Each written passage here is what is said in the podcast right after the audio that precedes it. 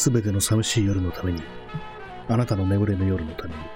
ネオトークからお送りしております。平均再生回数十数回、夜部屋で朝を待つ。第215回、お相手は私、新谷明と申します。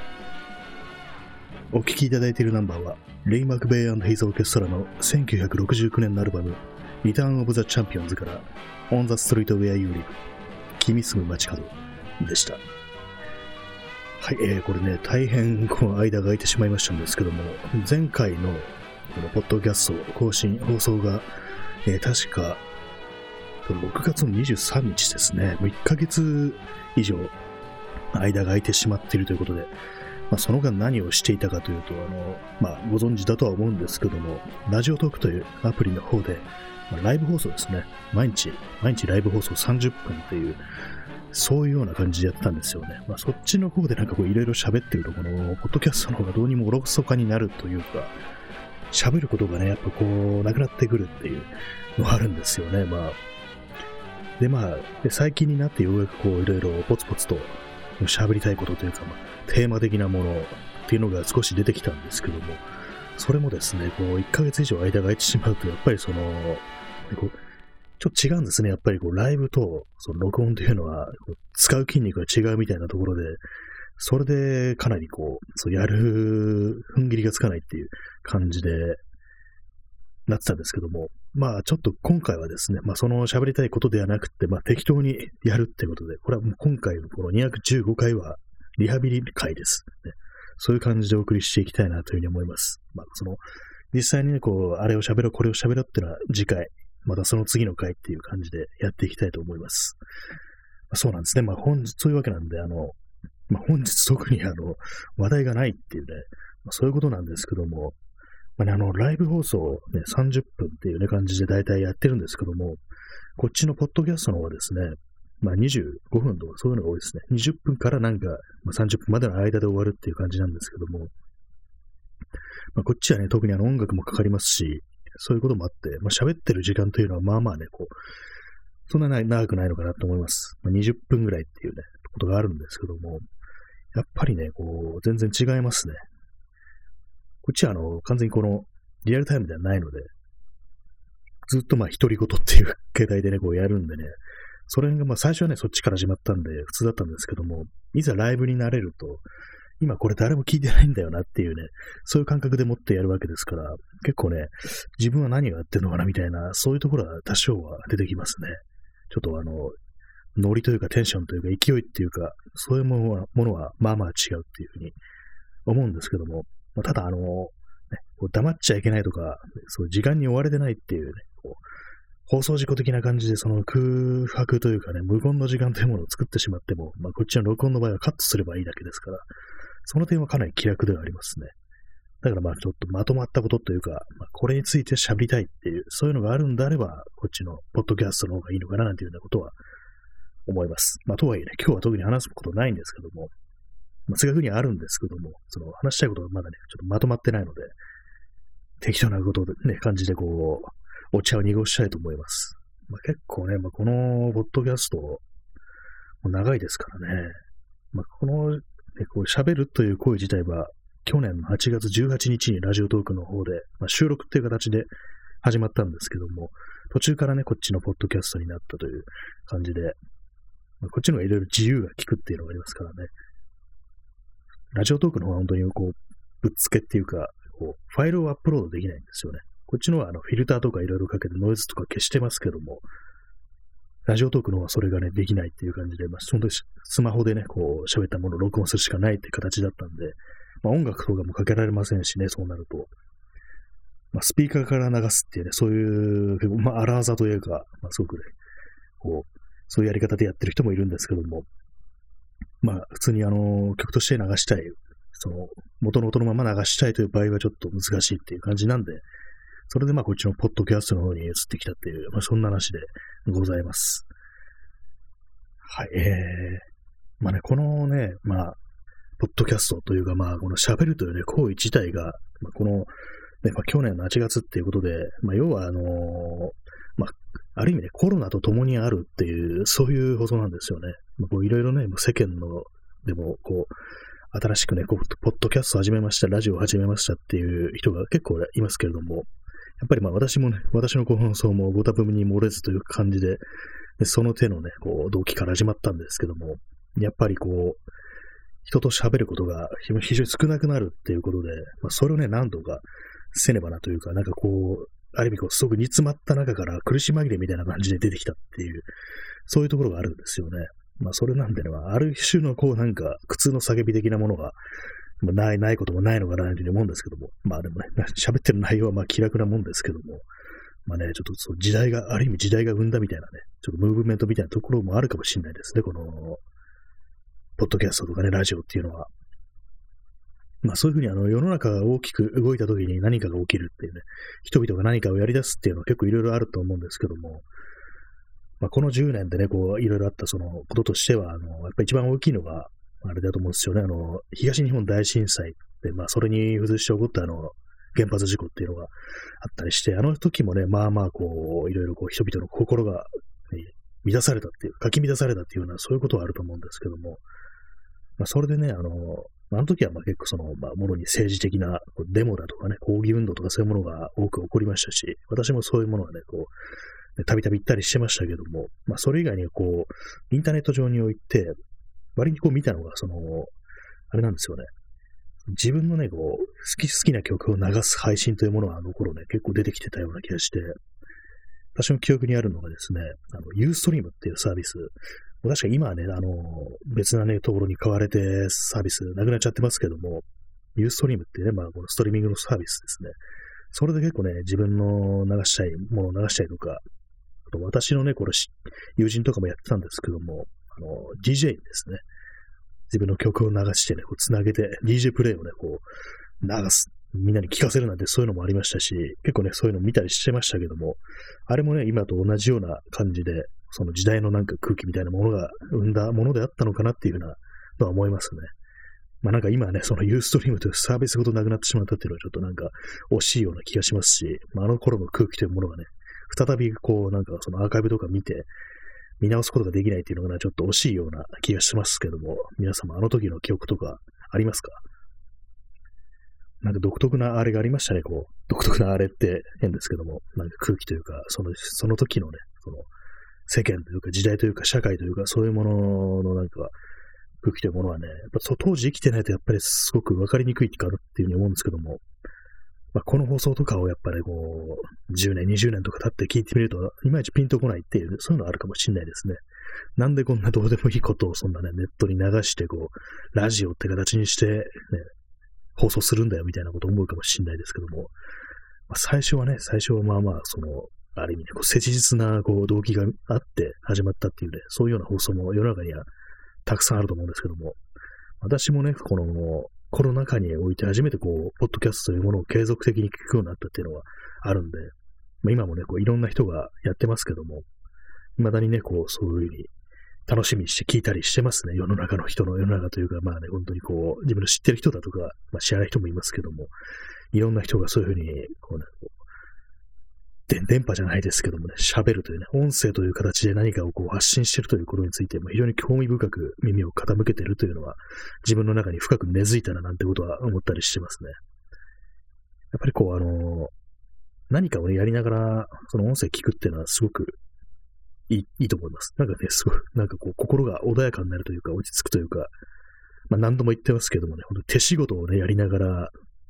家事とかね、やりながら、あの、ボトキャスト聞くなんていう方が結構多いんですけども、私もね、そういうこと結構やってますね。なんかね、そう、掃除とかしたりとか、こう、縫い物するのとか、本当にこの、ポッドキャストとかね、この音声コンテンツと非常に相性がいいっていうのがありますね。なかなかね、はかどります、本当にこう。今までね、音楽をかけながらやってたんですけども、今、このね、人が喋ってるという音声を聞きながらっていうのがありますね。あと、寝入り花にね、寝入り花というか、まあ、寝るときにそういう音声コンテンツ聞くっていうのもね、私はたまにありますね。まあ、途中で、ね、眠ってしまうんで、あの、まあ、聞ききれなくってね、また再度再生するってことになるんですけども、やっぱりこう人の喋ってる部分が聞こえてるところでね、こう、眠りにつくっていうのはなんかこう、ちょっとしたね、安心感みたいなものがあったりして、割となんかこれは人間が求めるものなのかなっていう、多分ね、あの、皆さん、子供の頃とか、まあ、家族とかがね、まあ、喋り、自分がね、こう、幼い頃、布団とかに、まあ、横になっても寝入寝入ってるところで、で、まあ、その、ね、ちょっと離れたところで、そのね、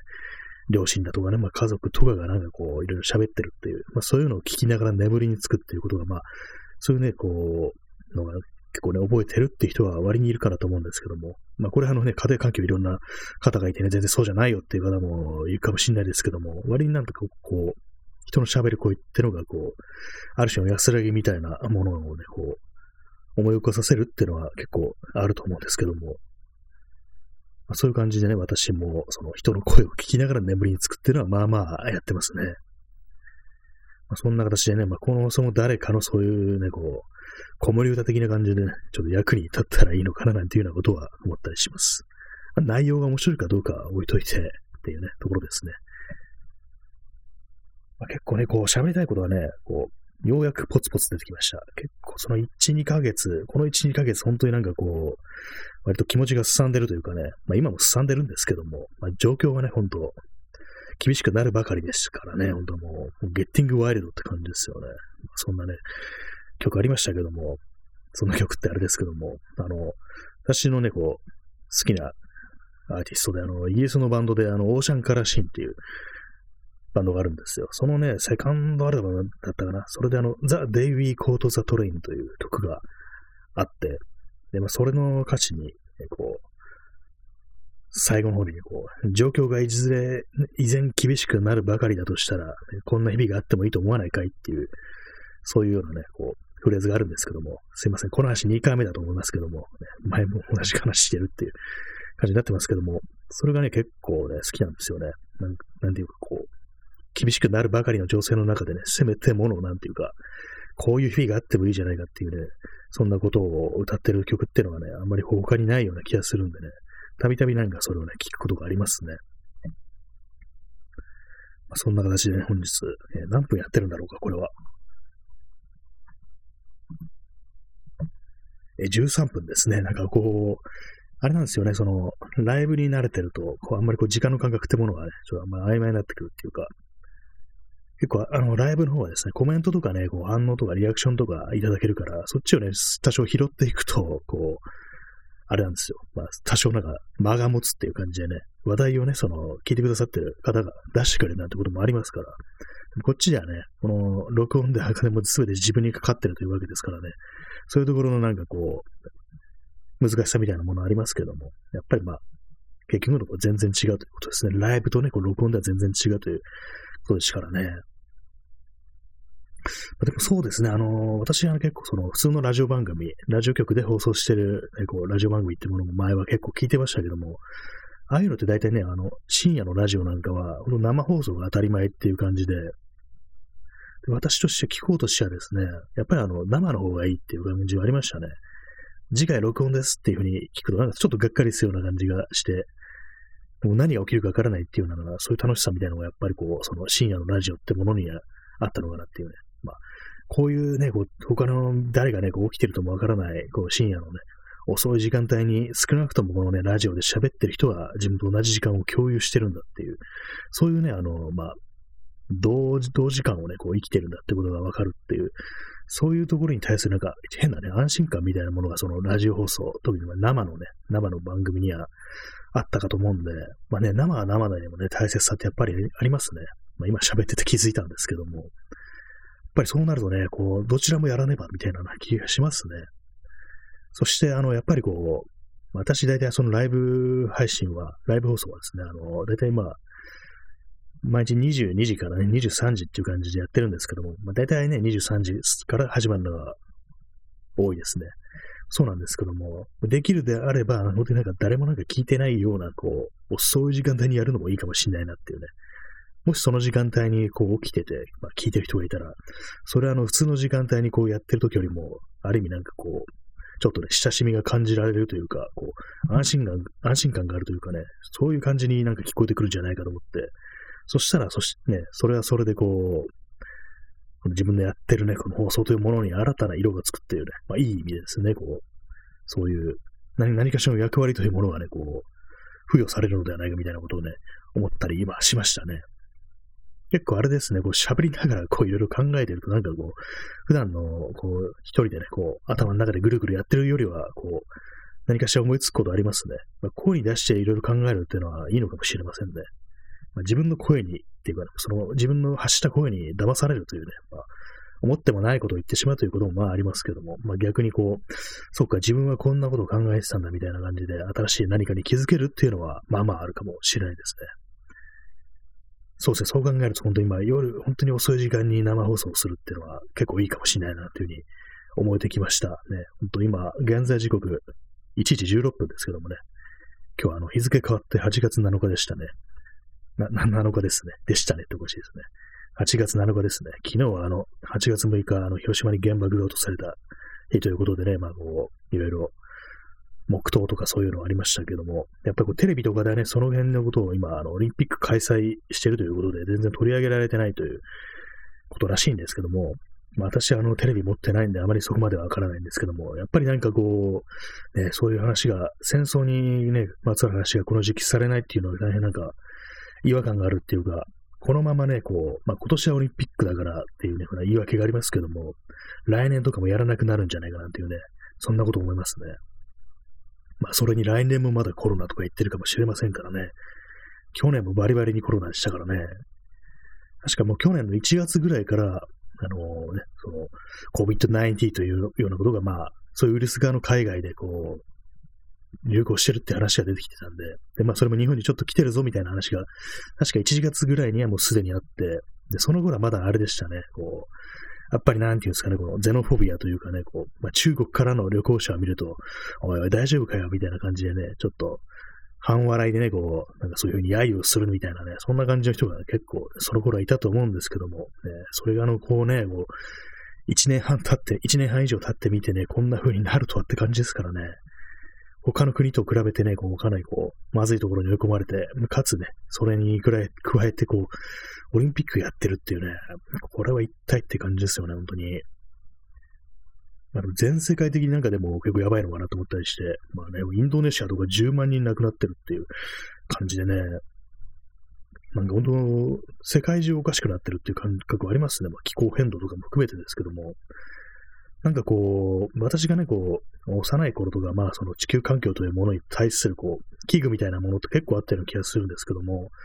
それがですね、もう、この、2000年代とか2010年代っていうのはあんまりそういうふうに言われなくなってるたような気がして、私もね、そんなにそう重く考えてなかったんですけども、その異常気象だとかね、そう、毎年暑すぎるとか、そんなことがね、全然、正直ね、あの、頭になかったっていうのがあっあるんですけども、それがね、ここの数年でもかなり、これはまずいんだよ、みたいな感じにはなってきましたね。まあ、かといって、まあ、何かをしてるかと言われると別にそんなこともないんですけども、まあ、そんな感じでね、まあ、本当に好きあらばね、こういう風な感じで暗い話になってしまうんですけども、まあ、こっちのね、こう、ポッドキャストなんだから、こう、なんかね、こう、それこそ、もう少しね、こう気が楽になるような知ってるものを結構し,、ね、こうしていきたいななんていうふうに思います。ね、まあ、こういろいろいくつかね、こう話そうかなって思ってることはあるんですけども、ちょっとね、あの、そのこと話す、ね、こういう話を考えてるんですよってことを言わないと、ね、やらないままになると思うんで、ちょっと言っときます。えっとですね、あの、今、あの、まあ、これさっきね、あの、ラジオトークの方でも話したことなんで被りますけれども、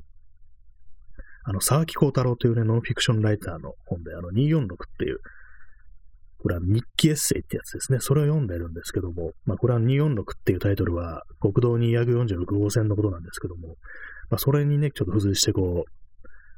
人がね、こう、なんていうか自分の、こうね、こう生息範囲とかね、活動範囲とかに対するまあ愛着みたいなものを、まあ、どこにそういうものを覚えるのかっていうね、それは、ね、結構道路というものにね、その、愛着ってものは結構湧くんじゃないかっていうね、いろいろ風景とかね、ありますけども、建物だとか、結構道というものに対して、こう、人間というものが、で、こう、思い入れみたいなものが結構持ちやすいのかななんてこと思うんで、でそれを、そういうことについて少しね、その、さっき小太郎246とかね、まあいろいろ他のこととかね、絡めて、まあ、まあ、喋りたいなという感じなんですけども、それともう一つですね、あの、ちょっと前まで私がね、やってた、ビデオゲームでね、あの、ザ・フレンズ・オブ・リンゴ石川っていうのがあるんですけども、これはどういうやつかっていうと、ね、リンゴ石川ってなんか変な名前だ。石川リンゴですからね、日本人の名前ですね。変わったね、名前ですけども、これはあの、ロシア、開発者がね、ロシアの人で、で内容はですね、まあ舞台日本なんですよ。80年代の日本で、で、まあ、不良シミュレーターみたいな、まあ、石川リンゴというね、不良高校生のね、こう、生活みたいなものをね、こう、やるっていうね、プレイヤーが、そういう内容なんですけども、結構ですね、その、ストーリーというかね、雰囲気というものがね、割となんかこう、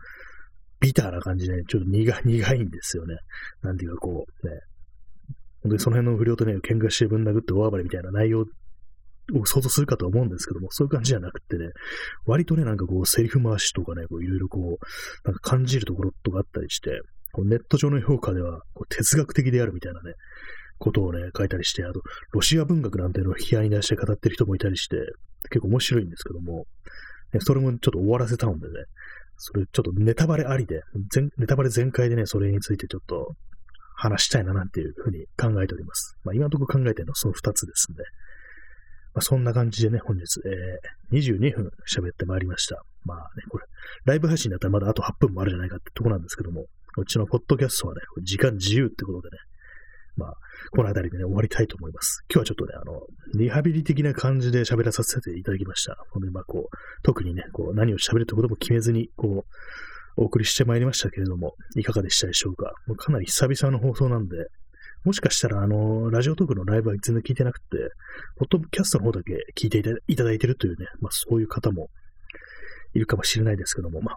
その場合は、あの、お久しぶりですということで、またこっちの方も久々に、久々っていうかね、定期的に更新していきたいな、なんていうふうには思ってます。まあ、そんな感じでさっき言ったようなね、二つの、ね、ネタをね、こう今度はね、こう喋って録音したいな、なんていうふうに思っております。そんな感じで、まあ、えー、本日、3、えー、8月、3月ってなんだ。